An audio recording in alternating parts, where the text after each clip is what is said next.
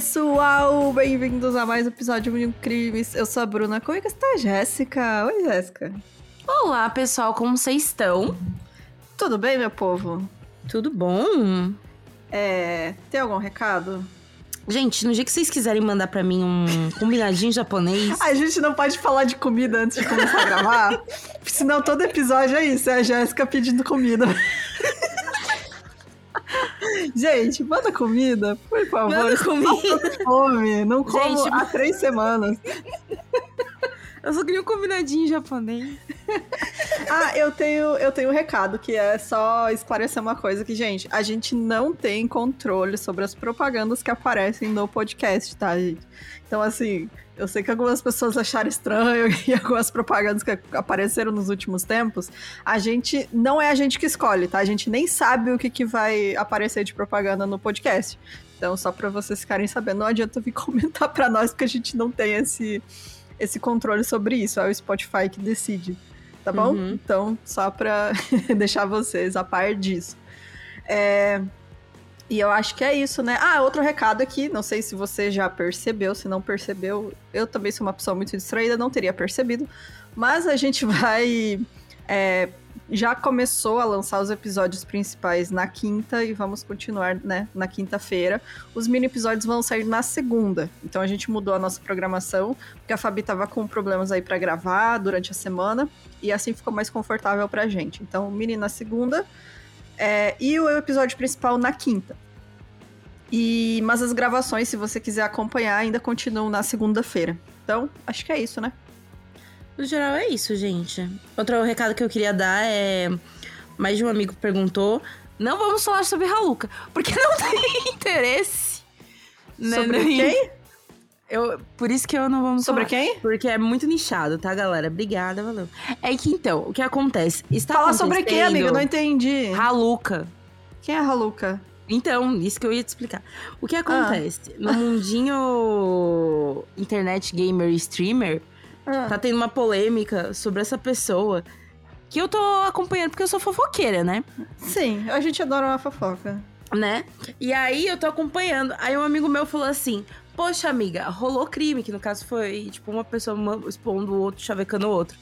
E aí eu falei, não vamos colocar no meu crime. Não tem sentido colocar a fofoca de, de, de, de streamer. Não, gente, Mas amor. vocês podem mandar pra gente. Manda, manda, manda no privado que a gente gosta de fofoca. Eu adoro que um dia a gente recebeu um e-mail de uma pessoa falando assim: tenho fofocas criminais, mas vocês não podem ler no episódio. Eu falei, não interessa, a gente adora fofoca. e era ela contando várias fofocas criminais, a gente adora. gente, pode falar fofoca até familiar. Não, a gente não precisa. É, sabe? pode. Ai, minha tia fez, deu golpe no marido. Menina, a gente sabe o que aconteceu no dia das mães? Ah. Sabe? Essas coisas, É, assim. Exato. Manda no Twitter, a gente adora. Hoje de tarde eu tava. A Shirley tava me contando uma fofoca de uma tatuadora canadense lá que tá rolando no TikTok. Menina, eu vi também no TikTok. Olha aí. Eu vi no TikTok. Eu é amo, isso, eu amo. Eu amamos. fico. Eu gosto muito de react de fofoca. Exato. É uma coisa que, o que a pessoa faz um fofoca, resumão. né? Nossa! Eu, eu adoro Pessoal dedicado do TikTok, TikTok, né? TikTok fofoqueiro. Que a pessoa É. faz um resumão daquilo. É muito bom. Por- É Mas muito o bom, trabalho gente. de Deus aí, gente. Mas é isso. Bora para o Chega de Falar Besteira aí. Vamos falar, falar de desgraça. E bora pro episódio de hoje. Bora.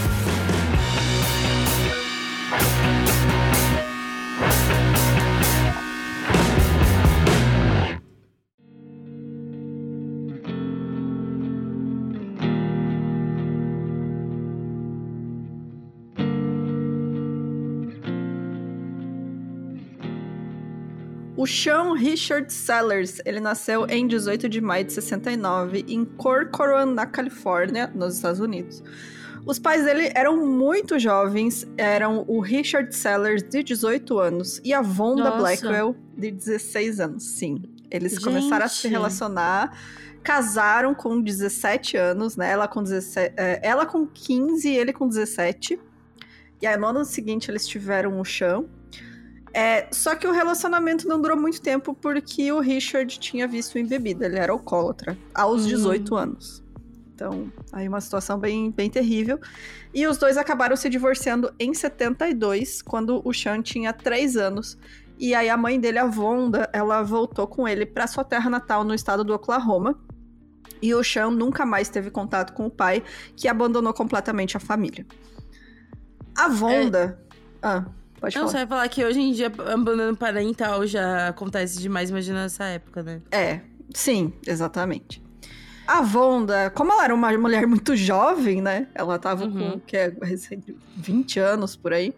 Ela, né, procurou outros relacionamentos e aí ela conheceu um homem chamado Paul Belofato, porque ela se apaixonou e começou um relacionamento e deu super certo, e eles se casaram. Só que o Paul, ele era caminhoneiro, e nessa época tava tendo uma crise muito grande lá no estado deles, é, não tinha emprego e tal. E a Vonda, ela começou a ajudar ele e ir junto com ele pra ser, tipo, ajudante mesmo, né? Às vezes o caminhoneiro tem um copiloto ali, né? Que vai junto e tal, pra administrar, pra ajudar, enfim, com as cargas. E ela, ela assumiu essa posição. Então, é, é, para ajudar nas despesas da casa também, ganhar mais dinheiro, assim eles conseguiam fazer mais viagens, né? E o problema disso, né, é que ela tinha um filho pequeno, mas eles tinham uma família, tinham ali uma rede de apoio. O pequeno fez- foi deixado aos cuidados do avô, Jim, que era casado, né, já era pela segunda vez, é, com a esposa dele, a Geneva. Enquanto a mãe e o padrasto, então, passavam entre três ou quatro semanas na estrada. É, a mãe dele não o abandonou, né? Mas ah, por enquanto. Mas eles voltavam, sempre que eles voltavam, assim que terminavam as viagens de, de trabalho, eles iam lá visitar o Sean com o pai dela, enfim, né? E, mas mesmo assim, é uma situação que pra, a criança não vai entender isso, né? Ela foi abandonada pelo pai e ela vê a mãe também, né, indo viajar. Não tão por, presente sempre, é, né? longos períodos e também sente esse abandono, né? Uhum. Aparentemente, ele era uma criança normal, mas ele não deixava ninguém ver que cada vez que se despedia da mãe do padrasto, ele escondia no banheiro pra chorar. Ele não tinha problemas em se relacionar com outras crianças, mas segundo sua avó, Geneva, Shan cobrava muito de si mesmo. O que outras pessoas também não sabiam era que por volta dos seis ou sete anos, o Sean começou a ouvir vozes em sua cabeça que estavam sempre o criticando. Por ser criança, ele achava que as vozes eram normais e que todo mundo também tinha. Isso aí é aquela coisa de falta de assistência terapêutica também, né? É, aí ele já estava apresentando sinais de transtornos psicológicos, psiquiátricos, só que, né, ele Hum. não tinha com quem conversar, uma pessoa adulta que desse muita bola pra ele. Então Uhum. ele realmente não, não achava que aquilo ali era normal, sabe? Sim. Quando sua mãe e padrasto iam ficar mais tempo em algum lugar, eles levavam Sean para morar com eles novamente. Aos 16 anos, ele já havia se mudado cerca de 30 vezes e se tornou um menino que preferia o isolamento a enfrentar o inevitável de sempre ter de deixar amigos para trás em mais de uma mudança. É complexo, né? Porque, por exemplo, você vê aquelas famílias que são itinerantes, mesmo assim, eles têm que ter um planejamento muito firme. Tem uma estrutura, né? É, Também. se não tem, a criança se sente é, insegura, né? Ela Exato. não tem um local que ela pode chamar dela. Uhum. É, e quando você tem, por exemplo, famílias circenses, né? é, Uhum. Não é só uma criança. Eles têm a Sim, comunidade também. deles, né? Então, tipo, a criança não vai perder todos os laços que ela conhece com outras crianças, porque ela tem as crianças próximas. né? Eu vou pegar um, fam- um, um rolê extremamente idiota, mas é porque eu amo, que é a família do Alasca. No- tem na Discovery, gente, eu amo ver a família do Alasca, mas, por exemplo, como é uma família grande, né? Eles moram de maneira isolada no meio do mato. Mas é uma família, se eu não me engano, de seis, sete irmãos. Uma convivência, Então, né? Com um- outras crianças. Ele, eles. Uma convivência, né, com outras crianças. Agora, quando não, né? Bem mais complexo. Enfim, né? Então ele era uma criança inteligente, tinha um bom desempenho na escola, mas tornou-se cada vez mais perturbado emocionalmente e desligado da realidade, né? É, ele às vezes. É porque a família dele também, assim, não era, né, só, só, só alegria. Eles tinham muitos problemas também. Ele às vezes recebia castigos físicos da mãe e do avô. é, até porque na época, né, isso era super comum. E um tio com quem ele também viveu por um tempo humilhava ele quando ele fazia xixi na cama. Isso porque quando ele tinha 12 ou 13 anos, o Chan às vezes urinava na cama e um claro sinal de ansiedade e outros transtornos né, psicológicos que eram ignorados pela família. Afinal, né, uma criança de 12 ou 13 anos se está fazendo xixi na cama é porque tem ali coisas que ela não tá sabendo lidar, né? Uhum. E precisa de um acompanhamento psicológico. Só que o que o tio dele fazia obrigava ele a ficar andando de fralda o dia inteiro. E aí, se isso acontecesse por duas noites seguidas, o tio obrigava ele a usar a fralda suja na cabeça. Mano. É, enquanto ele estivesse em casa. E ficar andando com a fralda na cabeça. Ou seja, né, vamos aí mais uma questão de negligência de saúde mais mental. Um trauma na criança, né? Uhum. Além das vozes em sua cabeça, o, durante anos o Chan também exibiu um comportamento extremamente paranoico.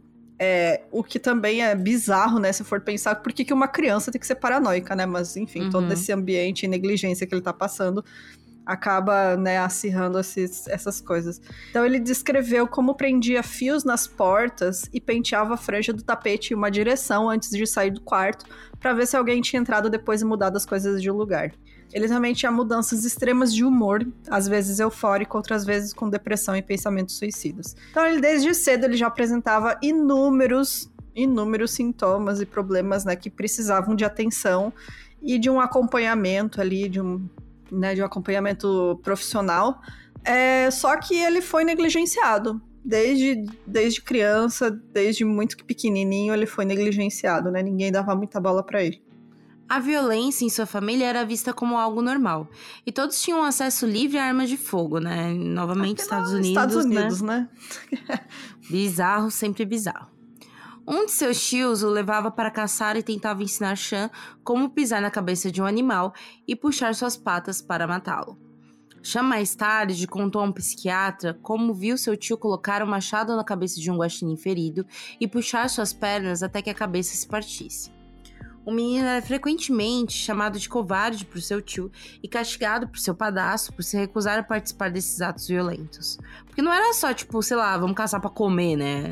Tipo... É, não é só atirar o bicho, é caçar, vamos caçar pra comer, né? Atirar no bicho, matar, né? Tem uma, uma morte mais humana, entre aspas. Crueldade, né? Era real, cruel, né? cruel, extremamente cruel. Uhum. Algumas fontes afirmam que o primeiro contato de Chan com o satanismo foi por conta de sua babá quando ele ainda não tinha nem 10 anos de idade. Ela teria mostrado livros sobre o assunto para ele e Chan sabia que tinha que manter seu interesse sobre satanismo em segredo, pois sua família era bastante religiosa. Ele começou a ficar cada vez mais fascinado por satanismo conforme foi crescendo, sentindo que lhe trazia conforto que poderia ajudá-lo a dar rumo em sua vida. E é um lance também, talvez, desse, de ir contra a família, né? Exatamente, é um ato familiar. de rebeldia. É, não necessariamente. Não, não desacreditando da crença dele, uhum. né? Mas tem muito disso, né? De é, até porque de... criança, né? Criança, uhum. tipo, não. Eu acho que criança não tem muito. Muita capacidade de decidir ali sobre religião a seguir também, né? Tipo, não, a criança ela pode até, tipo, gostar, Ter interesses. Exato. É, tipo, se interessar, que é normal, assim. Tipo, é, até algum limite, né? Desde que não seja, tipo, sei lá, é, limitador para a criança, né? Uhum. Viver ela pode até ser saudável, né? Porque é um interesse. Mas o lance é, por exemplo, no caso dele, é que ele já tá sofrendo várias questões, né? E mostra é. uma religião que também. O satanismo, quando a gente pega, é mais um movimento contra a cultura em si. Mas se uhum. você pega uma uma galera que realmente acredita enquanto símbolo religioso pode estar mais perigoso, né? E não é, e você, si, né? Mas... você pega um adolescente, que uma criança ali, no, no caso, que já tá sofrendo negligência, que tem todas essas questões de saúde mental e você apresenta isso sem... Você não, não tá, tipo, ensinando nada sobre satanismo. Ele tá aprendendo por conta própria e ele vai tirar as próprias conclusões uhum. dele. Isso já é um problema, sabe? É você. É, tipo, não tá indo numa, sei lá, numa religião onde tem a escolinha, sabe? Exato, exatamente. Que é né? próprio pro, pra criança, né? É, exatamente. É tipo, ele vai fazer o que ele achar melhor, o que ele interpretar daquilo ali, né?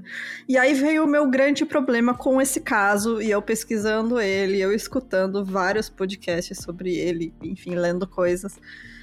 É, que as pessoas dão tanto tanta atenção para esse lado dele dizer que se interessava por satanismo e esquece esse que no fundo era só uma criança negligenciada com problemas. Uhum. Problemas físicos, psicológicos, e né? Problemas seríssimos, gente. Exato. Porque...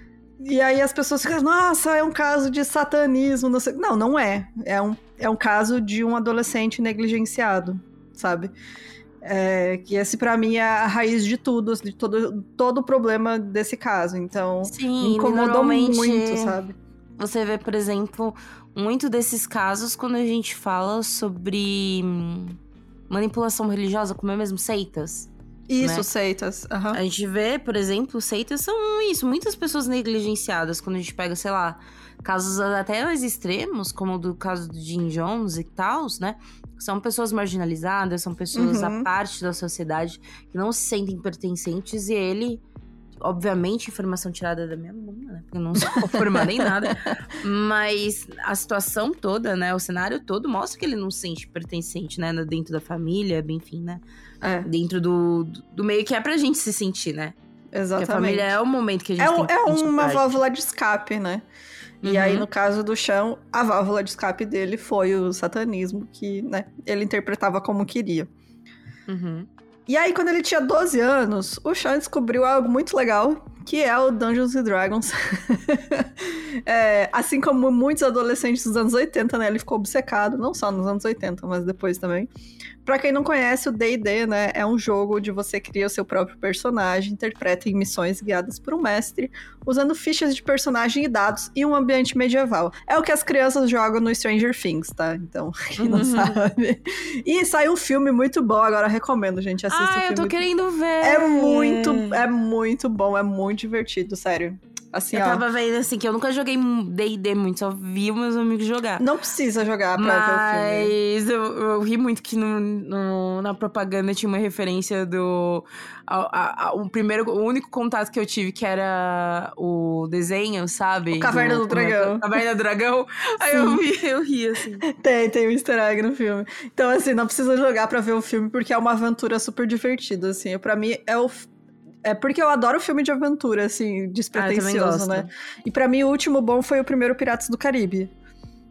O último eu filme de amo, aventura. Gente. É. Aliás, é isso, tipo. É um filme de aventura. Nem todos são bons, mas eu vi todos os Piratas do Caribe. Mas o primeiro é, é maravilhoso. Não, E pra mim, o, o filme do D&D é isso, assim, é um, é um ótimo filme de aventura, gente, assiste que vale a pena. Enfim, né, o, o, o Dungeons and Dragons, ele foi por muito tempo erroneamente considerado como um jogo que influenciava jovens a serem violentos e ter relações satânicas, não apenas nos Estados Unidos, mas também em vários outros países, até no Brasil, né. Até hoje, algumas igrejas evangélicas consideram como algo do demônio e pais queimam os livros que encontram de seus filhos, né. É, é Bizarro. muito triste, é muito triste isso. É, isso aí eu acho que talvez qualquer coisa que tenha a ver com cultura pop e a galera não entende muito bem. Eu lembro exatamente um amigo meu que ele tinha um deck perfeito de Yu-Gi-Oh! E a gente tinha, Uhum. sei lá, nove anos. E a mãe dele queimou na churrasqueira, sabe? É, o meu Era amigo conta assim. que o, o pai dele queimou o livro dele do Senhor dos Anéis. Sabe? É, sabe, fantasia, essas coisas. Não pode. É. Não pode. Enfim, né, gente? É, isso aconteceu com o Chão, né? A mãe dele, que. E aí a minha ironia nesse parágrafo vocês podem sentir, né? A, mãe- a sua mãe, que não se preocupava com o marido ou o irmão ensinando o Chão a torturar animais e usar armas. E assim como o resto da família não se importou com o bem-estar psicológico e físico do Chan, achou que o Dungeons and Dragons era um grande problema de influência negativa para o seu filho. Claro. O problema é o joguinho, né? É isso. Pro- problema é joguinho. É, e por isso mandou ele passar uns dias num camping da igreja, aqueles. É, aqueles. É camping, né? Que chama acampamento, Retiro. enfim. É, retiro, isso, que eles têm lá de Retiro em si, igreja. até que não é tão ruim assim, porque você É, mas aquilo traje- lá é, tem. É, É, é uma, uma pegada diferente. É, uma história é mais pesada, assim, porque esses, esses campings muitas vezes são usados como terapia de conversão. Ah, sim! É, não, tem é, alguns que é são pegada, específicos. É, algo, não são todos assim, né? Alguns são realmente só para jovens da igreja ir lá e passar um tempo e se divertir, enfim. Não, eu, eu tava lendo, muitos... eu tava associando aqueles campings de igreja católica, sabe? Que você vai lá, faz gincana. É, não, alguns são, alguns são assim. Outros são, né, pra, tipo, adolescentes que dão problema pra família. E aí ah, a, a, família manda pra lá, sabe? Tem problema com droga. E aí Eu eles, já vi enfim. um documentário sobre isso em relação à conversão com LGBT, sabe? Isso, é, é o que é o mais chama atenção. Mas, assim, tem muito relato de adolescentes que são enviados para esses lugares porque tem problemas, enfim, nem tem uhum. problema, sabe? Ah, pegou o adolescente fumando maconha, manda pro negócio. Ou, sei lá, respondeu tipo, pra mãe e pro pai, não quer cabeças, obedecer. Né? É, não quer obedecer, enfim. É, e aí tem lugares desse que eles são torturados e as famílias sabem, sabe? E, tipo, uhum. já morreu adolescente nesses locais. Nossa, bizarro. É, e também nos Estados Unidos é legal fazer isso. É, tem lugares desses que a família contrata essa galera para sequestrar o adolescente e levar para um lugar desses, para um internato. Gente, mas isso não. É, também, né? A, a, tantas leis bizarras também nos Estados Unidos. É. Eu perguntar se não fere a questão da questão adolescente. Foda-se, é adolescente, não. Os pais autorizaram. Aí a galera vai, essa galera, tipo, no meio da noite, invade a casa, tipo, três malucos assim, gigante com os cacetetes batendo no adolescente, enfia Gente, numa van e leva extremamente bizarro. É. Inclusive, a Paris Hilton é vítima de uma dessas... Ela não, não é que ela foi sequestrada, não, mas ela foi enviada num desses internatos e tal, e desses retiros de igreja e, e, e, e sofreu bastante, assim. Nossa, ela, eu não sabia. Uhum. Ela é uma das pessoas que hoje em dia ela é uma ativista contra esse tipo de instituição. Uhum. Mas, enfim, não sabemos que tipo de acampamento. Acho que era dos ok que ele foi mandado, porque ele fala que, tipo, não sofreu nada lá, assim, que foi tudo bem. Então, menos mal que, né, não sofreu ali mais um. Poderia ah, então ter sido máximo pior. uma gincana, descubra o salmo tanto da Bíblia. Isso, exato. É, exatamente. Eu participei de uns negócios assim. É. Eu queria ter ido, mas eu não fui, porque eu era muito novinha ainda. Aí eu não Sim, fui é porque normalmente. E aí é que a gente tava falando da questão religiosa, né? De que, tipo, a, a, a, religiões no geral, gente, é um bagulho muito complexo pra, pra criança se autodescobrir. É, mas é, é tipo, é um é bom quando é esse ambiente de, de, de convivência, né? Uhum. De socialização para criança com outras crianças. Então, isso que é o bacana, né, dessas comunidades, enfim. Mas, enfim, né? A mãe dele achou que o D&D era terrível e mandou ele para lá. É terrível, sei lá, talvez ser, ser excluído por ser nerd pra cacete, talvez. Mas... Não sai de casa, fica só jogando no porão. É Vai causar falta de vitamina D, essas coisas, mas é isso, sabe? Manda jogar lá fora. Exato. Enquanto ele tava nesse camping, o Sean conheceu uma garota, por quem se interessou, olha só, até que foi bom. E fez até uma promessa com Deus de que faria qualquer coisa se a menina gostasse dele. Ah, quem nunca? Mas o que aconteceu é que seus pais se mudaram novamente. Putz, é. é. Ou seja, tipo, os pais levaram pra um lugar pra ele socializar com as crianças. Uhum. E, e aí ele consegue isso, mas aí se mudam. Exato. E o levam junto, acabando com qualquer chance de relacionamento com a menina que ele gostava.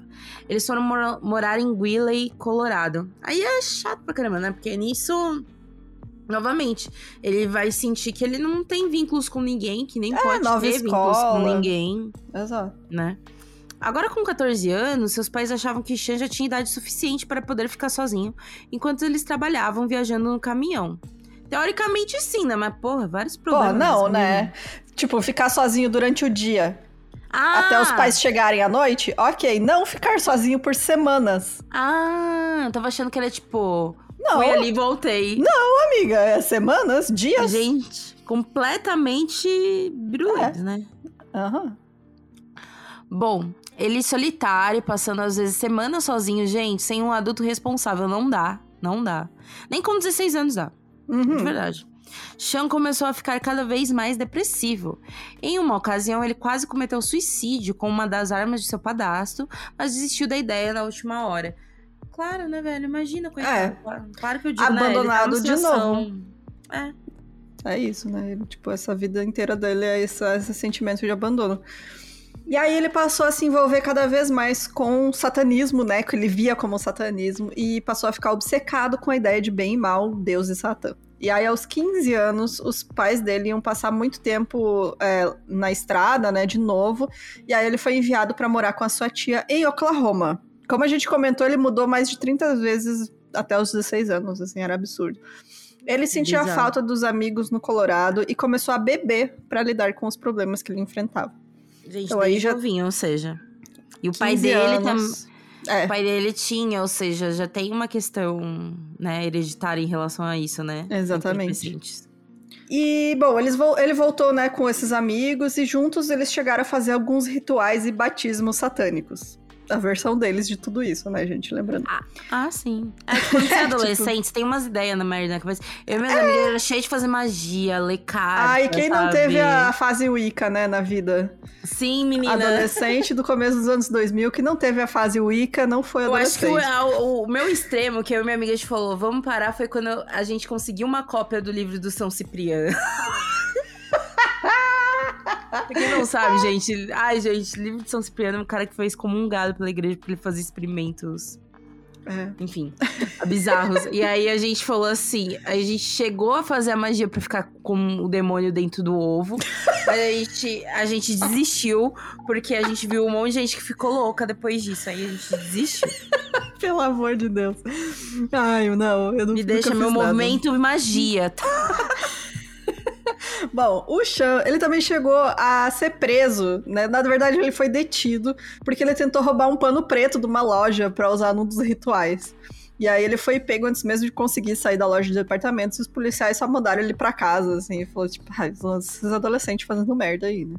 Uhum. E aí, depois de morar com os tios e voltar com os pais mais uma vez, o Sean se encontrou de novo com o seu amigo de infância chamado Richard Howard, que também gostava muito de D&D, além de outros interesses em comum. O Richard apresentou ele a outros amigos que também gostavam de explorar, de explorar coisas ocultas como o satanismo. E foi então que o Sean resolveu renunciar completamente a Deus e servir apenas ao Satã.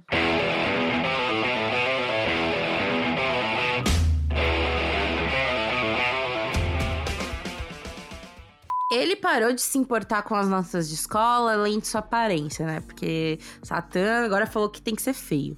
É. Não pode tomar banho se quiser ir pro inferno, né? É, tipo, a nova desculpa pra não tomar banho. Ah, mano, é que agora eu sou satanista. Ele mantinha frascos do próprio sangue que às vezes tomava no meio da aula, no intervalo da escola. Nossa senhora, né? É, era eu não sei. Nossa, sabe aquele adolescente que quer ser fodão vampirão. assim? Quero ser o, o, o gótico da escola. E aí era ele. Ai, gente, mas uh, sangue. o máximo que eu fazia era usar um dentinho, sabe? Você usava dentinho. Ah, não, Jéssica, você usava dentinho. Vamos pular essa parte. O Xan seus amigos, Ah, não, mano. eles usavam. eu- é- é culpa da Annie Rice, né? Isso não sou eu, não, tá? Xan e seus amigos, eles usavam uma casa de fazenda abandonada como local de encontro e para fazerem seus rituais. Aos 16 anos, o Chan estava convencido de que deveria cometer o ato máximo de devoção ao capeta e ao mal, e por isso deveria fazer um sacrifício e matar alguém. E nessa, velho, um monte de adolescente, né? É, era um grupo, assim. E eles, Uhum. E eles metendo pi... Ah, eles achavam que ninguém levava a sério, na real, né? Era só o Chan e o, e o Richard que levavam a É, sério. te- tem um- alguns casos que a gente já pegou de, tipo, adolescentes combinando no ritual e, tipo, É. eles vão indo, vão indo, vão indo até achar que é brincadeira, até que vê, putz, não é, né? Exato. É o que acontece muito, né, com adolescente Sim. também, que não tem esse freio moral também, né? Adolescente só faz merda, né? Você não tem ninguém ali pra falar, ô, gente, não. Eles vão, Uhum. vão seguir, né? Sim. Bom, apenas Richard parecia concordar com a ideia e por isso os dois formaram um plano. No início de setembro de 85, eles haviam tentado comprar uma cerveja em uma loja de conveniência, mas o atendente chamado Robert Paul Bauer se recusou a vender pois eles eram menores de idade. Lá nos Estados Unidos eles levam mesmo a sério, né? Esse negócio. É, não, você pode comprar arma, mas não pode comprar bebida, né? Foda-se. É que no Brasil, menina, eu com 10 anos Nossa. indo comprar cerveja pros meus pais na vendinha. Exato. Sim, quem nunca, né? e comprar cigarro pra mãe, né? Essas coisas. Nossa, quem nunca? Bom, o Sean e o Richard, eles decidiram que o Robert, então, seria a vítima perfeita, né, pra esse sacrifício. E aí, o Richard roubou a pistola do avô, porque, obviamente, nos Estados Unidos todo mundo tem arma, né, em casa. Gente, bizarro. Era uma Magnum 357. E no dia 9 de setembro de 85, uma semana depois que eles tentaram comprar cerveja na conveniência, os dois voltaram lá pra matar o Robert. O Sean empunhava a arma e ele já chegou apontando pro Robert, que não percebeu. E ele deu o primeiro tiro e errou. O Robert tentou fugir para os fundos da loja e quando ele percebeu que tava, o que estava acontecendo, né? Mas Uhum. o Sean acertou ele uma vez e conseguiu alcançá-lo, então executou com outro tiro. O assassinato do Robert não ganhou muita cobertura midiática nem policial. É, as autoridades tinham poucas evidências de quem cometeu o crime, afinal, anos 80 não era todo lugar que tinha câmera de segurança, né? Enfim. Uhum. E imagino que eles devem ter pensado que foi um assalto, né? Porque, ah, é o cara da Era mais uma loja de conveniência. conveniência, né? Tipo. Enfim, não tinha, a polícia não tinha muito com o que lidar ali de prova, né? Pra ir atrás de algum suspeito. E aí, depois de finalmente matar uma pessoa, o Sean se tornou mais obcecado com o satanismo. E achou engraçado como a vítima não tinha nem ideia do que estava esperando naquela noite quando foi trabalhar. As palavras dele, tá? Nossa, mano. É. Aí já começa com vários toques de frieza também, né? Exato, é. Ah, no ano seguinte, em 86, o Sean conheceu uma menina chamada Angel, por quem se apaixonou. Angel havia desistido de estudar e se envolvia com drogas e bebidas, assim como Sean, que também estava fazendo isso com cada vez mais frequência. Quando Vonda descobriu que ele estava se envolvendo com Angel, ela tentou proibir o relacionamento dos dois, mas sem sucesso. Sean fugia de casa para se encontrar com a namorada. Durante a aula de inglês, Sean escreveu a seguinte frase: O satanismo me tornou uma pessoa melhor. Eu estou livre, eu posso matar sem remorso, né? Isso daí não é liberdade, né? É. Coisa. Sua professora viu o que ele tinha escrito e, preocupada, contatou sua mãe para informá-la. Vonda não sabia muito o que fazer e escreveu uma carta de seis páginas onde falava de suas preocupações e descrevia o amor pelo filho. O bizarro é isso, né? Que chega nesse momento, não tem muito o que fazer. É, assim, procura ajuda como- profissional. Ah, sim, eu estou dizendo dos pais, sabe? Tipo, É, eu vejo que tem muito desses casos que a gente vê que os pais vão se preocupar quando já tá tarde quando já é demais. muito tarde, exatamente. Aí já Né? foram anos e anos, né, de coisas acumulando ali, acontecendo, Uhum. sem Que mesmo eles- uma ajuda né? profissional vai ser complexa demais, sabe? Exato. Mas é, ela ali quando. Assim, sei lá, se ela tivesse se aberto com ele bem mais cedo e conversado, né, francamente, isso teria acontecido, não sabemos. Mas, Uhum. né, eu acho que teria ajudado um pouco ali a situação dele, né? Sim. É, mas então, o Sean estava cada vez mais desconectado da realidade. Ele agora frequentemente usava drogas que alteravam seu humor e o metabolismo.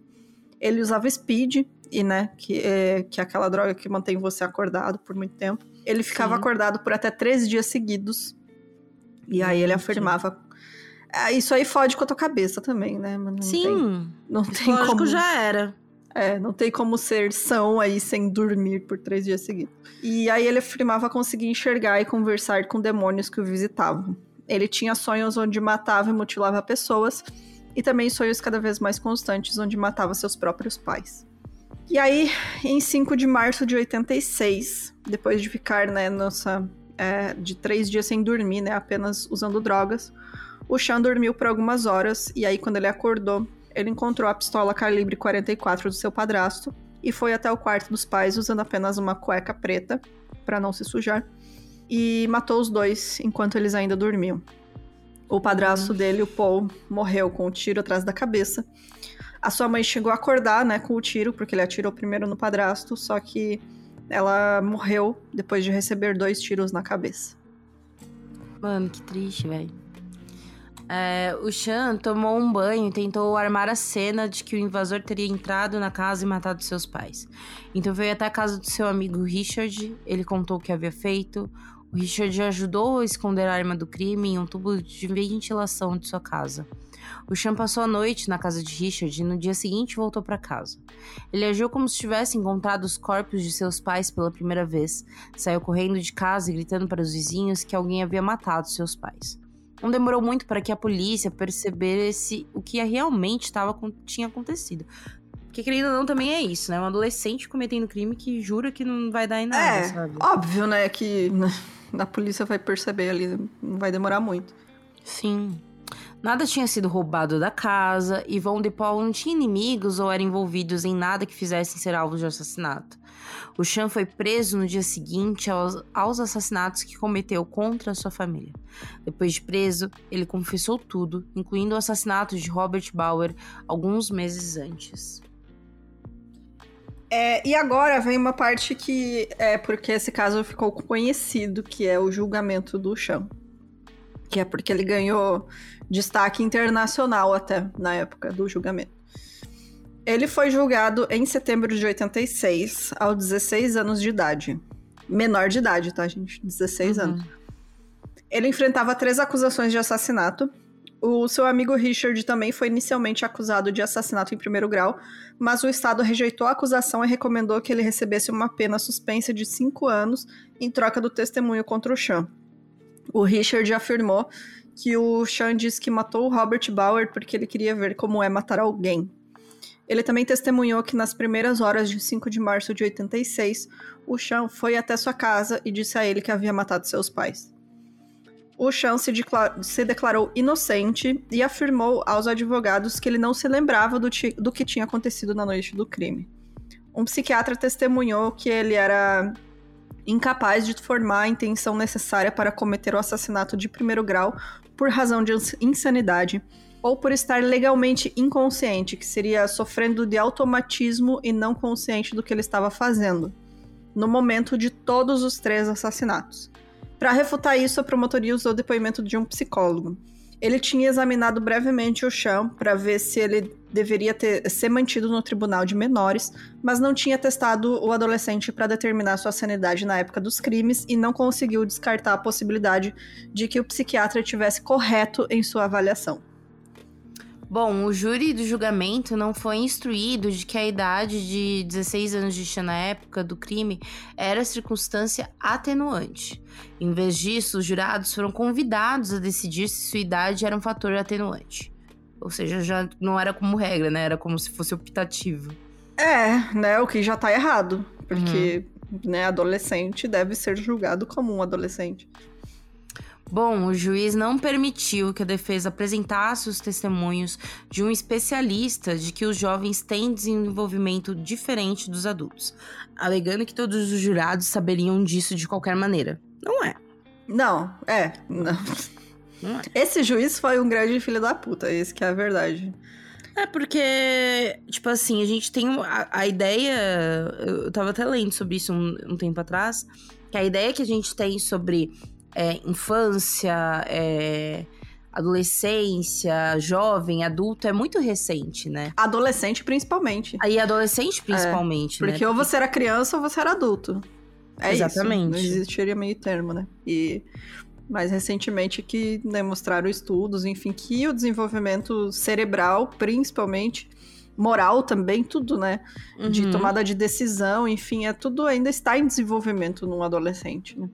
Então, por Sim. isso ele tem a capacidade diminuída aí quando comete alguns crimes, né? Bom, é, em contraste, o promotor foi autorizado a, desen a, desenvolver a noção de Kishan como um adulto, dizendo que quando ele pegou as armas na mão para matar, ele deixou de ser um adolescente e virou um homem adulto. O juiz também não permitiu o testemunho de especialista de que a duração de uma, de uma sentença de prisão perpétua em Oklahoma significava pelo menos 15 anos de prisão sem liberdade condicional.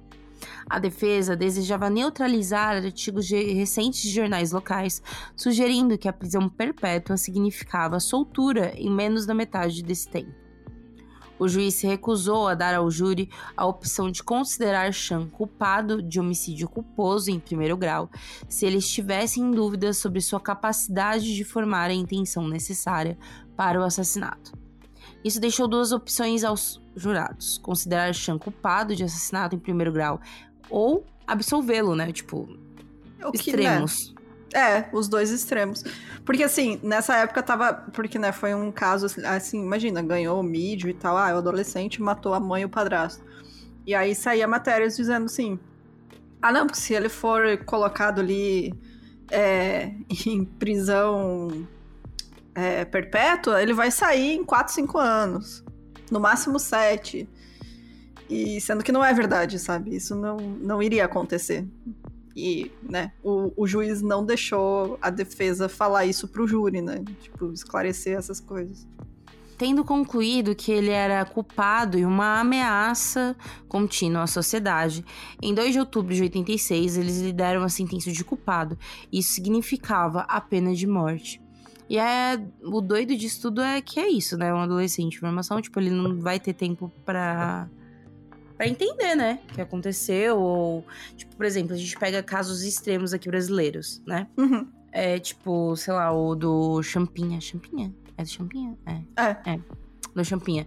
Que até hoje, né, tá, tá encarcerado, né? Por que, que ele tá encarcerado até hoje? Porque realmente tem psicólogos e tem equipe caso, é. acompanhando, falando que não dá para ele ficar solto.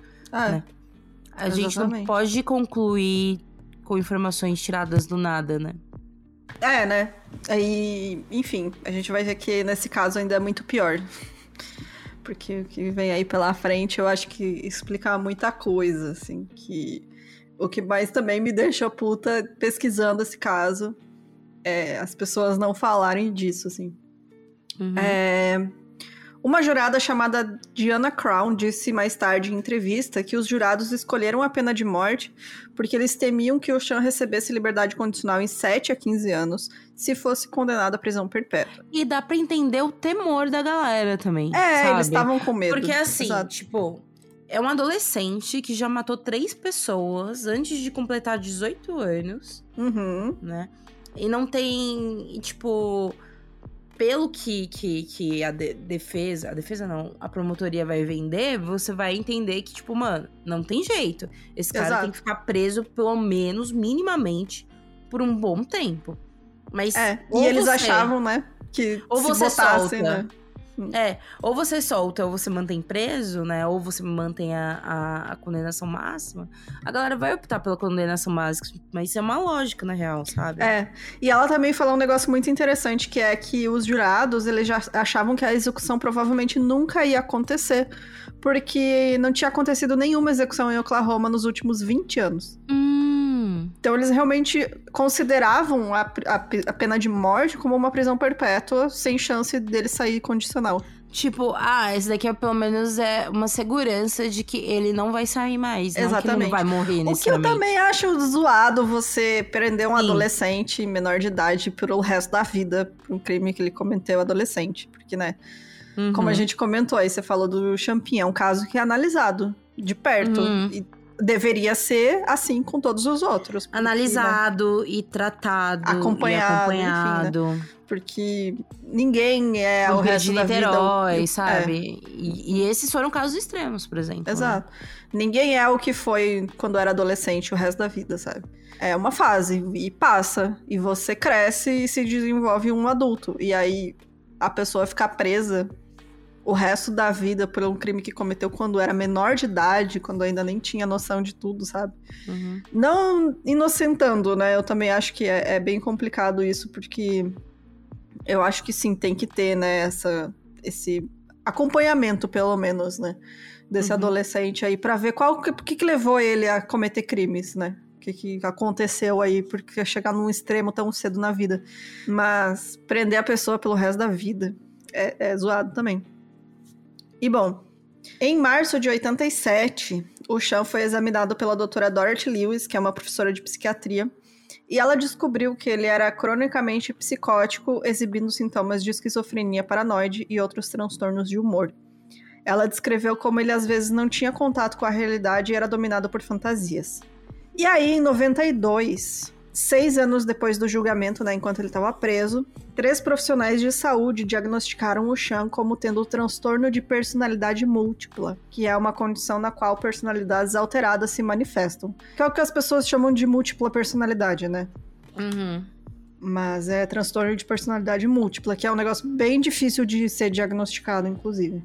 Ou seja, ele é bizarro, né? Que então, nesse momento, ele deveria ser, ser, ser, tipo, condenado, não, mas, tipo, ser julgado, né? Como uma pessoa com questão de saúde mental, né? Exatamente. É. Assim, se vai ser preso, que fique em uma unidade de, né, de é, hospitalar, pelo menos, né? De psiquiátrica e tal, que existem nessas. É, porque, velho, ele, desde o início, ele dá vários indícios de que ele tem uma questão de saúde mental muito, uhum. extremamente afetada. Sim. sabe? Enfim, em resumo, os médicos constataram que um teste quantitativo de eletroencefalo... Opa, odeio essa palavra. Eletroencefalograma revelou que Chan tinha danos cerebrais resultantes de um traumatismo craniano sofrido quando criança. Novamente, mais um caso nesse, né, gente? É, geralmente tem, né? Nesses uhum. casos de assassinato, é alguma lesão no, na, no cérebro quando criança. Sim. Bom, ele também mostrou mudanças drásticas cada um dos estados alterados de Chan, indicando a presença de pelo menos três personalidades alteradas. O promotor de julgamento de Chan afirmou que o transtorno dele seria apenas uma tentativa de escapar do corredor da morte. Dois médicos separadamente falaram com duas personalidades alteradas de Chan, denominadas Danny, que demonstrou ser canhoto, e embora Chan não seja, outra chamada O Controlador. Chan tentou entrar com um apelo na justiça com base nesses exames que mostravam que ele já sofria com um transtorno na época dos assassinatos e que provavelmente o que aconteceu é que uma dessas personalidades, que ele provavelmente não entendia a diferença entre o certo e o errado, deveria estar no controle de Chan nessas ocasiões. E, pô, se, o, se os médicos estão vendo, quem é, é o promotor assim, pra falar que ele também tem louco? É, é, porque assim, eu acho que existem casos onde a pessoa finge mesmo, mas você conseguir alterações em um exame. Exato, é... você tá, tá, falando então que aquele exame tá tipo. É, é um negócio, sabe? É muito difícil, assim, você. E tá, por isso mesmo que é um diagnóstico que demora anos, né, para ser uhum. concluído. Uhum. E ele passou por vários exames até receber esse diagnóstico, né? E havia poucos estudos e testes disponíveis para o diagnóstico de transtorno de personalidade múltipla na comunidade de saúde na época do julgamento. Esse transtorno é uma doença oculta, né, que geralmente leva alguns anos para ser confirmada, e os recursos estaduais do Chan foram esgotados em 95, quando o Tribunal de Apelações Criminais de Oklahoma decidiu que o seu direito de levantar o diagnóstico de transtorno de personalidade múltipla havia sido renunciado porque poderia e, portanto, deveria ter sido levantado no momento do julgamento. Putz. Só que não tinha como isso acontecer porque não existiam esses testes quando ele foi julgado. Hum. Aí que tá o problema. Tipo, ele foi diagnosticado tardiamente e falou: olha, gente, isso aqui não é algo que você desenvolve ah, do nada, né? É, é o resultado de anos e anos de trauma, né? É uma, um transtorno que vai né, te acompanhando a vida inteira. Isso significa que ele já tinha, né? Desde adolescente, desde a época dos crimes. Só que não tinha como ele ter sido diagnosticado lá se não existiam esses testes para ele ser diagnosticado. Sim. E os caras falam, não, você, você tinha que ter falado que era lá, agora não adianta mais. Basicamente isso. E aí o tribunal disse que as evidências, portanto, não se enquadravam na categoria de recém-descobertas, o que poderia ter permitido um recurso bem sucedido. Essa decisão informava o seguinte: Embora preocupados com a extensão das evidências clínicas incontroversas que provam que o requerente sofre de transtorno de personalidade múltipla e que os crimes foram cometidos por uma personalidade alterada, somos obrigados a sustentar que o requerente não conseguiu estabelecer fundamentos para amparo federal de habeas corpus. Isso foi o Tribunal de Apelações em 98 que respondeu à apelação dele. Essa decisão, aparentemente, sem apoio de qualquer prova pericial, contradiz o testemunho de que não foi possível levantar a alegação do transtorno no julgamento de Chan, porque os testes clínicos para descobrir e confirmar a presença dele ainda não, tinham, não haviam sido desenvolvidos, né? Que nem você disse.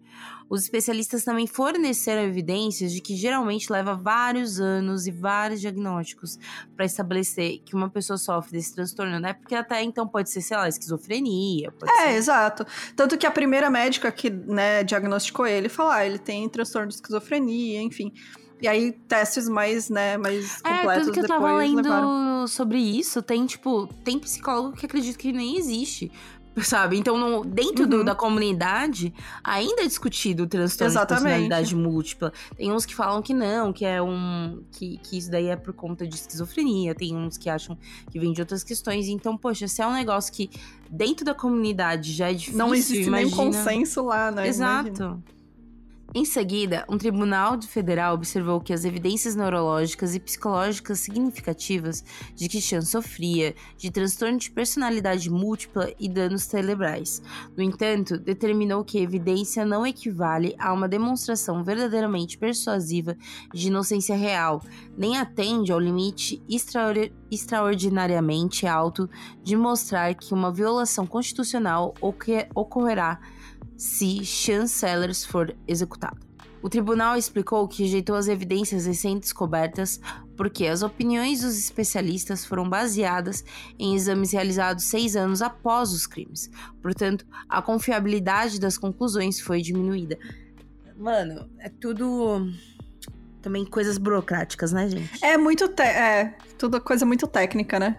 Uhum. Que, tipo, por coisas técnicas, ah, não, você devia ter falado antes. Tá, mas como é que eu vou falar antes se não existia o exame? Não, mas você deveria ter falado antes. E é, tipo, aquela coisa do. O psicólogo deveria ter tirado do cu pra saber. É, é aquela cena do guia do mochileiro, né? Ah, não, vocês deviam ter Sim. feito o formulário, não sei o que. Tá, mas eu nem sabia que existia esse formulário. Não, mas ele estava lá, você. o Você é que não foi. É. Em 4 de fevereiro de 98, um tribunal de apelações dos Estados Unidos para o décimo circuito revisou as evidências do transtorno e reconheceu a evidência significativa de que a pessoa que enfrenta o corredor da morte não é a pessoa que cometeu o crime.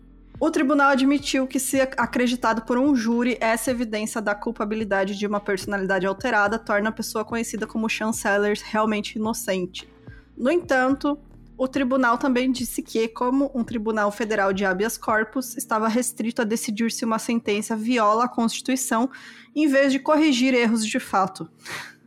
O tribunal decidiu que não poderia agir a menos que a alegação de inocência do Chan fosse tão grande que nenhum jurado razoável o condenaria. Ele Nossa. observou que, embora as evidências psiquiátricas fossem claras, fortes e favoráveis, elas não foram examinadas em um tribunal e também se poderiam esperar que leigos, né, ou seja, jurados, fossem céticos sobre o transtorno.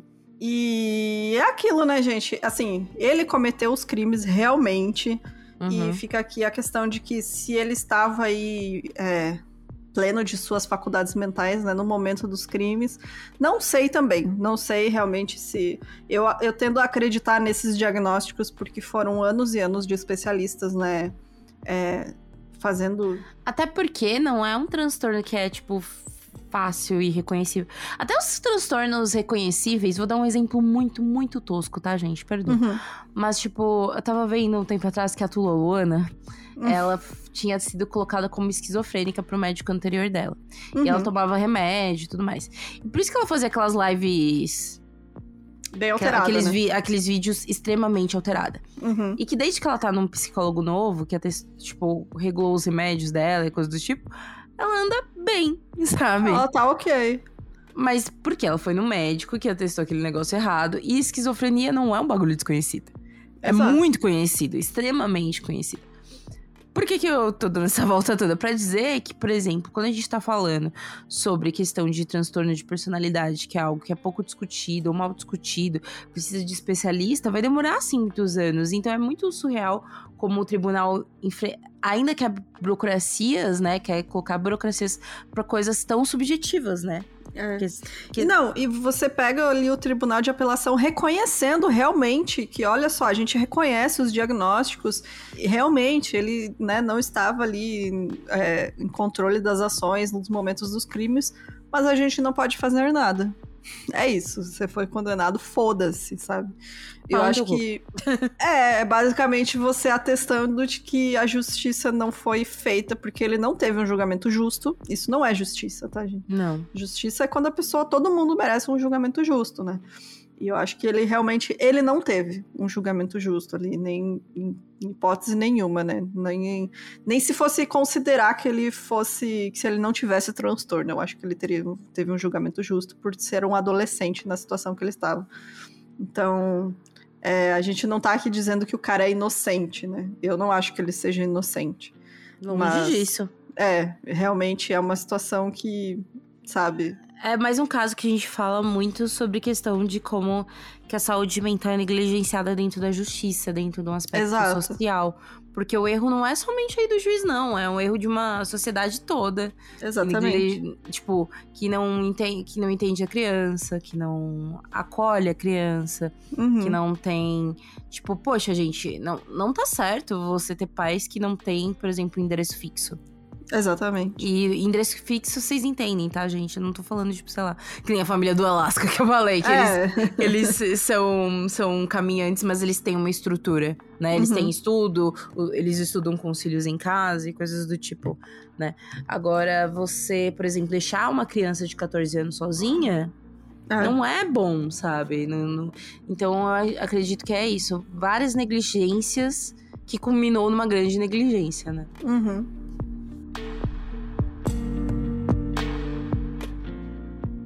O tribunal disse que, portanto, não era capaz de concluir que nenhum jurado votaria pela condenação e negou o recurso. E é bizarro também, né? Porque o jurado ele não vai entender a questão de saúde mental, porque ele não é especialista. É, por isso que tem que ter um especialista lá falando Porque, pra ele, né? Gente, pra mim, até pra entender... isso que existe testemunha. É, mas tipo, ah, sei lá, acho bizarro. Porque, sei lá, pra é. mim, durante muitos anos, gente, eu, eu, eu achava que transtorno de personalidade era muito ficcional. Uhum. É que o modo como é apresentado, né, nas, na mídia é bem ficcional, né? É, a gente, a gente, todo mundo teve o primeiro contato no, como é o mesmo nome daquele filme? Amnésia. Não, que ele sequestra a menina. Hum... Que ele sequestra a menina que faz a bruxa. Ah, mas esse filme é bem recente, é fragmentado. Obrigada, menina. obrigada, Sim, obrigada. é. É, essa visão romantizada, né, das personalidades, é. enfim, que de Hollywood. Mas, é. Enfim. Uh, o tribunal declarou que não, havia, não estava indiferente ao dilema do peticionário e que não estava convencido de que, dada uma oportunidade para um tribunal estadual, ele não poderia lançar dúvidas sobre a adequação da sentença que enfrenta. Em 30 de novembro de 98, a Suprema Corte dos Estados Unidos recusou-se a ouvir o apelo de Chan. O procurador-geral de Oklahoma pediu imediatamente ao Tribunal de Apelações Criminais do Estado que fixasse uma data de execução, o que foi devidamente feito. E aí eu acredito que rolou um aceleramento. Sim. Sabe? Pra eles falarem, é. ah, não, a gente vai executar mesmo. Porque começou a, a crescer o burburinho, né? Começou a chamar uhum. atenção de autoridades, de grupos sociais, né? De, de organizações internacionais. Então, tipo. Porque além da questão da saúde mental, é a questão de. Ele foi condenado quando ainda era adolescente. Sim. As pessoas, né, ele, ele foi condenado à morte quando era adolescente, coisa que, assim, é, é impensável, né, para qualquer outro país do mundo aí. Então, já tava chamando a atenção, né, das, de outras é, internacional, e aí eles falaram, não, vamos terminar com isso Não, e eles fazem muito isso, sabe? Tipo, porque, sei lá, tem na Netflix um negócio, uma série chamada Som Assassino, tá na terceira temporada. Que uhum. é bem uhum. interessante, onde eles pegam várias pessoas que estão já na. Ou na fileira da morte, não, é na. Corredor da morte. No corredor, fileira da morte. no corredor da morte. Ou que estão, tipo. É ou que estão. Às vezes eles pegam uns que vão ser soltos, uhum. sabe? Enfim, eles pegam várias pessoas, né? Que eles são condenados, é, mas se eu não me engano, a primeira é que eles que, se, que são condenados no corredor da morte, em que eles mataram pessoas, né? E que boa parte não morre ali. Uhum. Sabe? E tem uma, se eu não me engano, a, maior a maioria das pessoas que estão no corredor da morte não morrem. É, não são executadas, né? Não são executadas. Uhum. Então, para mim é muito demonstrar que, olha, gente, vamos acabar com isso logo. Uhum. Vamos acabar com isso logo. Isso daí também se deve Sim, com fazia serial 20 killers, anos que não. Sabe? não- Oi? Isso também acontece com serial killers, casos Isso, é. famosos. Tudo isso acontece. Exato. É, fazia 20 anos que não era executado ninguém no estado do Oklahoma. Entendeu? Tipo. É. E, e, e, assim, obviamente, gente, é um crime bárbaro, sabe? O cara Uhum. matou os pais dele, ele matou um cara sem ter motivação nenhuma. É um crime bárbaro. Mas esse era o crime mais bárbaro que estava naquele corredor? Muito duvido, sabe? Exatamente. Duvido muito, sabe? Às vezes tem um cara que, sei lá, matou 30 crianças, mas que vai ficar ali, entendeu? Uhum. Vocês, vocês entenderam o que eu quis dizer? Enfim. o Chancellors passou 13 anos preso no corredor da morte. Desde que ele tinha 16 anos, ou seja, tipo. Ele passou a vida quase- inteira adulta dele presa. Exatamente. Quase metade da sua vida ali. É. Ele chegou a se casar quando esteve preso, mas o casamento foi anulado dois anos depois. Sua execução foi marcada para o dia 4 de fevereiro de 99, mesmo existindo um acordo internacional que baniu a execução de pessoas que eram menores de idade quando cometeriam uns crimes. Sim, existe esse acordo internacional, gente. Existe. Eu Mas não sabia disso, não. Assim como muitos acordos Ou seja, tudo isso piora. Exatamente. Essa, essa, isso aqui, pra mim, é o que mais me deixa revoltado nesse caso. E que de todas as vezes que eu pesquisei as coisas que eu pesquisei, todo mundo que relatou esse caso, ninguém, ninguém falou isso. Porque afinal, americanos, né? Pra eles, é isso aqui, foda-se. Mata. É. É, tipo. Direitos humanos, foda-se, né? É, muitas autoridades e grupos internacionais fizeram protestos, né, por conta da execução do Chan, incluindo a Anistia Internacional, que divulgou uma nota em que eles diziam o seguinte. E aí eu fiz questão de colocar porque eu acho que resume perfeitamente aqui toda essa situação absurda. É, abre aspas. O direito internacional proíbe o uso da pena de morte contra menores de 18 anos na época dos crimes. É um princípio que agora é tão amplamente aceito que nenhum país está isento dele. As repetidas afirmações dos Estados Unidos de que são a força mais progressista para os direitos humanos no mundo são contrariados por seu flagrante desrespeito ao consenso moral e legal global de que matar pessoas por seus crimes de infância é errado. Ao executar chancellors, as autoridades americanas voltaram seus relógios 40 anos para a última vez em que um prisioneiro americano foi condenado à morte por um crime cometido aos 16 anos. Isso não pode ser definido como um ato progressivo. No final, o direito internacional e o consenso moral global foram ignorados para satisfazer a opinião doméstica percebida. Ao fazer isso, as autoridades não fizeram nada além de aprofundar a cultura de violência na so sociedade norte-americana. É hora de buscar soluções construtivas para crimes violentos, inclusive os cometidos por crianças. Fecha aspas. E é isso, assim, os caras são, né, o bastião moral do mundo, estão aí fazendo merda o ano inteiro, né? A gente sabe. Sempre, que... nos Estados Unidos, gente. A É. maioria dos crimes que a gente relata aqui são dos Estados Unidos. Sabe? É, assim, por questões tanto de ser mais fácil de ter os registros, mas também porque, né, lá é essa coisa, né? Esse, esse mundo distópico aí, essa distopia né, no mundo real, porque você pega, até eu tava lendo sobre os massacres em massa, né? Uhum. É, gente, esse ano a gente tá no mês 5, eles já tiveram mais de 200. Mais de 200. Uhum. E não é nem metade do ano. Ainda. Então você pega, tipo, que sociedade é essa, sabe? Que, que isso não é saudável, não é. É assim, o, o nível de exposição que eles têm à violência, eu acho que as pessoas acabam ficando, né? É, como que fala? É, anestesiadas, né? Sim. E é isso, sim. Pra eles é ok você condenar à morte um adolescente. Eu acho absurdo, não sei vocês, gente. Se quiser discordar, discorda aí na sua casa também, não me importa.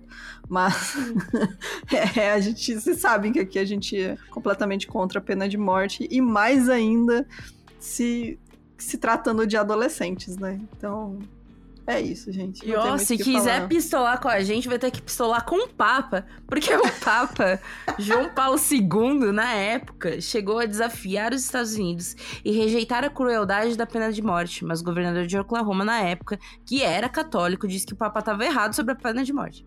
Você sabe que o Papa é a fucking representação de Deus na sabe? Terra? Aquela galera que ficou revoltadíssima com o Roger Waters falando que o Bolsonaro era fascista. falando que ele não entendia as próprias músicas. O que, que ele sabe? O que, que esse cara aí? É isso. É. O que, que o Papa sabe das coisas dos católicos? Não sabe nada, pô, pô, Papa. Manja pouco, manja pouco.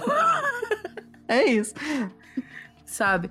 E eu, eu até acho bem importante esses posicionamentos, principalmente, por exemplo, do Papa sobre isso, porque quando a gente vê né, esse caso, muito se apoia dentro de uma questão moral e religiosa, sendo que a religiosa oficial tá falando que não, não é assim não. Exato. É. Tá Não é lá assim. o, o, o chefe deles, né, falando que não, aí o cara, não, mas eu, eu discordo. Eu discordo. Eu que sou católico, É. eu que fiz minha crisma. O chanceler, chanceler, o chanceler foi um prisioneiro exemplar no corredor da morte. Ele é relatado que nenhum assim, incidente aparece em seu registro disciplinar. Na prisão, ele se tornou muito religioso e se dedicou à escrita e à arte com o objetivo de ajudar os outros e aprender sua experiência.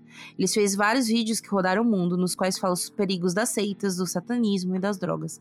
E é isso, né? Porque no final das contas, as drogas, as- é, o satanismo. E o satanismo não em si, né? Mas, tipo, é, a, a visão que ele tinha, né, sobre algo. É, que- exato. Esse Sim. comportamento meio de seita, né?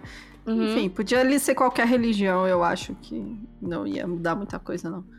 Não, ele. Qualquer religião que fosse extremista, né? É, É Que ele, que ele enxergasse por uma perspectiva extremista. isso é. Qualquer Né, religião pode e- ser levada ao E, extremismo. gente, querendo ou não, é.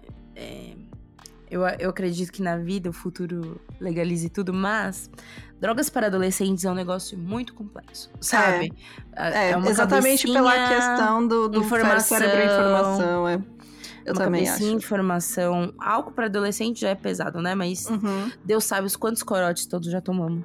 Mas é complicado, sabe? Porque Uhum. é, é- é uma formação. A criança tá em formação, o cérebro tá em formação. Então, tudo isso desencadeia coisas horrorosas, né? É. Bom, o Chan foi executado aos 29 anos, no dia 4 de fevereiro de 99, após ser injetado em ambos os braços com venenos destinados a fazê-lo dormir, para sua respiração, parar sua respiração e em seguida parar seu coração. A execução do Chan confirmou os Estados Unidos como o principal perpetrador mundial de crimes de execução de menores de 18 anos na época do crime.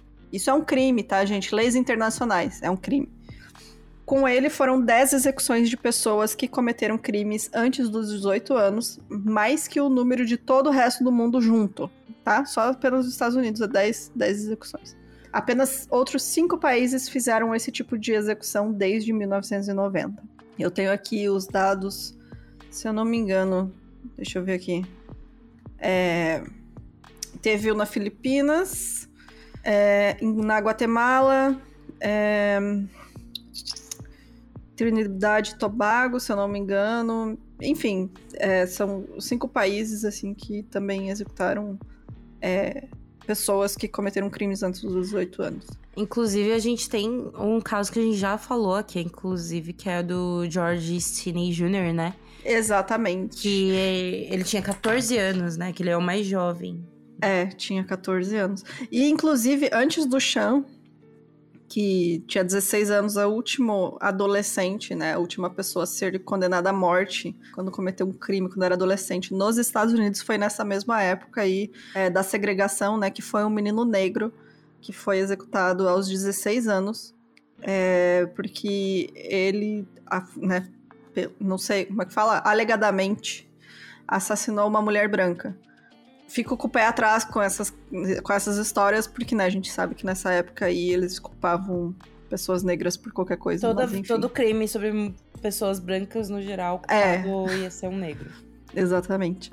A Suprema Corte dos Estados Unidos decidiu em 2005 que é inconstitucional executar indivíduos por crimes cometidos antes dos 18 anos. Apenas em 2005. Então, hoje Nossa, em dia. Muito eles- recente, né? É. E se eu não me engano, nos, assim, eu posso estar errada, mas eu lembro de ter visto alguma coisa sobre.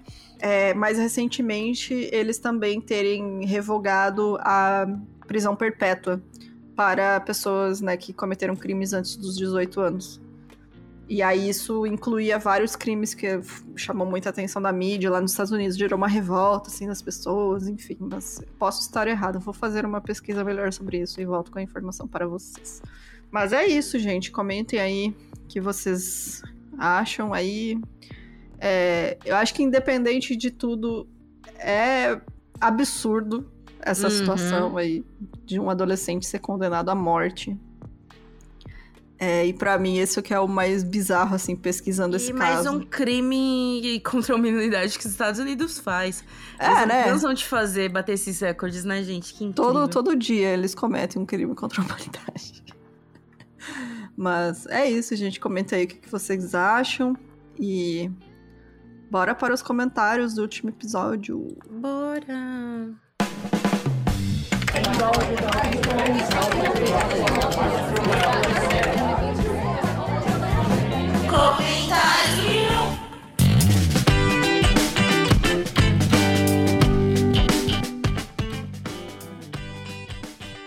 O último episódio do Charles Schmidt. Schmidt. É, eu adorei todas as pessoas que foram só comentar da foto da peruca do Charles. Que a foto da peruca tá no nosso Instagram, gente, se você não viu. A foto dele de peruca é impagável, que ele usou pra fugir. e foi pego por conta da peruca, que senão ele tinha conseguido fugir. Mas É, vou ler pode ler. o primeiro comentário. É, a Thay Paixão disse: Oi, há tempos acompanho o podcast de vocês, fazendo qualquer coisa no meu dia.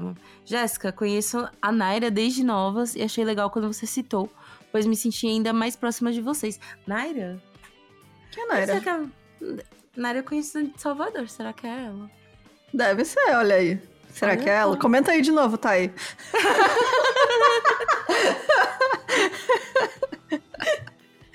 Ah, eu acho que sim. Ou talvez É. alguma ouvinte que eu falei. É, não sei. Talvez. Não sei. Enfim. É, eu vou ler o da Bianca, que falou: de tanto minha filha ouvir vocês na gravidez, ela agora dorme ouvindo vocês. Meu Deus! PS, Bruna, sua voz acalma ela. Ai, gente, vou fazer um. Eu, vou... eu amei, gente. A minha A voz gente é- acalma nenê. Mil e um crimes para baixinha. Para baixinhos. Nossa, eu para vou fazer a versão ali de, de crimes leves, tipo estelionato e tal. E aí a gente grava pra. as Em homenagem dormir. a ela. Ai, fazer os nenê dormir, escutando sobre roubos. Adorei. Beijo, Bianca, beijo pra nenê. Beijo. Da Bianca. Ah, muita gente comentando aqui no Spotify que ouve a gente pra dormir. É. Né? Não julgo, gente, não julgo. Pode, pode ouvir. Ah, mas também é que o. a- quer ver? Deixa eu ver aqui um comentário. Ah, o Lois diz que, gente, ele me lembrou muito o Mason, um frustrado que tenta demonstrar relevância. Se aproveita de garotas que têm fixação por um artista bizarro. E que bom saber que gostaram do meu e-mail. Foi de coração. Ai, amamos, amamos, mesmo. Amamos. É, e a Roberta, ela falou assim: ouvi agora vocês falando sobre ginástica e como é perigoso. Faço circo há quatro anos e todo dia acho que vou morrer. kkk. Menina. Hum, É, é, vocês têm coragem em fazer essas coisas de circo, pelo amor de Deus.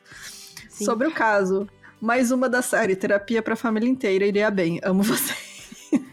Gente, todo episódio, esse daí, inclusive, que a gente acabou de gravar. Terapia ia fazer a diferença. É isso, né?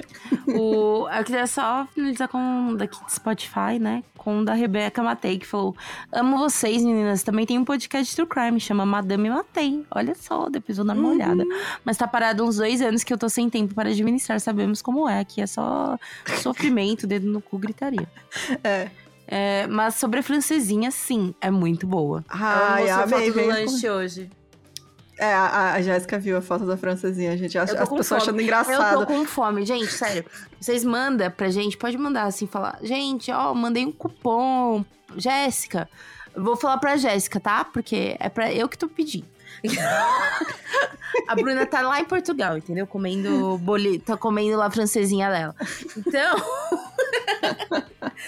Esse é pra Jéssica, vocês me mandam um cupom. Meninas, eh, meninos, vou agradecer muito, assim, ó, vocês mancarem meu, meu combinadinho. Ai, ai. Bom, no Insta, eu vou ler o comentário do Luiz Henrique Alves. Aí ele falou assim: Parabéns pelo capítulo. E essa pinta? Se vejo na rua, já falo, amigo, tá sujo aí. Consigo até imaginar minha avó, que descansa em paz, metendo a saliva no dedo e esfregando. Ai, quem nunca, né? Uhum. A avó lambe o dedo e passa na tua cara para limpar a pinta do Charles. É isso mesmo. O, deixa eu ver aqui. A, Su, a Sulene falou: Oi meninas, eu ouvi vocês comentando sobre não falar muito das vítimas. Fiquei pensando, será que não é por uma questão de preservação? Por exemplo, imagina se a mídia sabe o nome das vítimas que sobreviveram a um ataque psicopata. Pensam no assédio. Acho que quando a vítima morre, mesmo cenário, pensa no assédio das vítimas. Acho, em alguns casos, que deve ser por isso. Mas, claro, em outro não, é, não são simplesmente porque não se importam, infelizmente. Quando se trata de prostitutas, pessoas pobres, pretos, LGBTQIA+, enfim. As minorias, como a Jéssica falou, aliás. Enfim, foda. O comentário ficou grande, mas a meio episódio, adolescente tem mesmo que acabar, mano, não dá. Mais um episódio, né? Que toda é. vez adolescente Mas é eu acredito também pode ser nisso. Por exemplo, tem casos uhum. brasileiros. Teve um caso que a gente já relatou, que é daquela, daquela moça que a família. Que, que, tipo, arrancaram a neném dela na barriga, sabe? Uhum. E tal. Aí, tipo, durante um tempo, por exemplo, a família não queria que o nome fosse divulgado, sabe? Uhum. Então, você vê, é interessante que você vê todas as matérias falando uma moça, a cabeleireira, a sei lá, uhum. sabe? A manicure, Sim. a grávida, por conta disso. Mas depois a família achou, achou justo o nome estar vinculado por conta disso, né? De uma questão de, tipo, falar, olha, esse, esse crime aconteceu, né? Pra dar uma atenção em questões gerais, enfim. Então, acho que depende muito do caso. Tem casos que realmente você vê que na hora de você pesquisar você não acha e tá lá justificado, né? Que é por conta disso. E tem casos que realmente você vê que é um contexto que as pessoas foram invisibilizadas, né? Uhum, exatamente. Ex existem esses vários tipos de contexto, né? Queria eu realmente que fosse só por conta de preservação. Porque também é. acho muito justo quando há uma preservação da família, uhum. né? Eu acho Com muito certeza. escroto, por exemplo, quando deduzem algumas coisas sobre, sobre as vítimas que nunca nem foram ouvidas, sabe?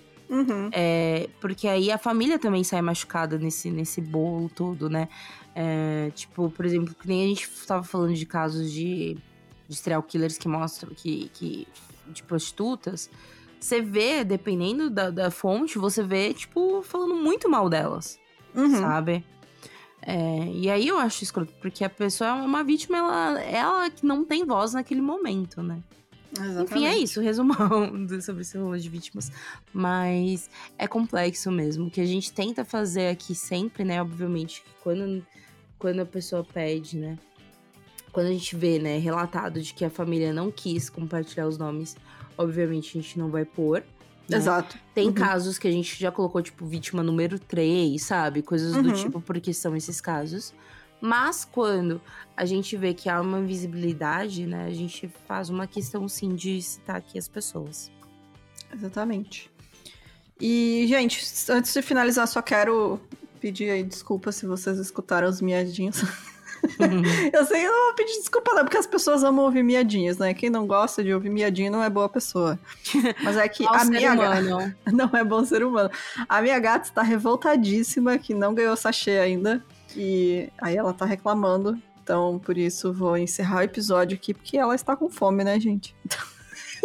não, mas é isso, já tá bem grande o episódio. Tem que ir lá alimentar minha filha. E ela tá reclamando, tá lá chorando na cozinha. Parece que não come faz um mês. E é isso, né, gente? Se você quiser mandar sugestão de caso, manda pra gente no e-mail, milcrimes.com. Comenta no nosso Insta, comenta aí no Spotify também. Não esquece de deixar as cinco estrelinhas para nós também no Spotify, né, gente? Gente Sim, merece. é bem legal. E é. também, gente, apoiem a gente, tá? É... é. E vocês conseguem ouvir as nossas besteiras, conseguem ouvir eu reclamando de fome. É uhum. muito divertido. É, ver foto de gatinho, foto de comida, falar bem de filme, falar mal de filme, é isso, tudo acontece Fala aí. bem, no, falar antes mal de cônjuge. A gente Também acontece. também Gente, pra nos apoiar é só entrar lá no site milcrimes.com.br, que aí vai ter o botãozinho de apoia, e aí você pode escolher lá o melhor modo pra você. E é isso então, gente. Beijos, até semana que vem. Tchau, tchau. Beijo, meus amores.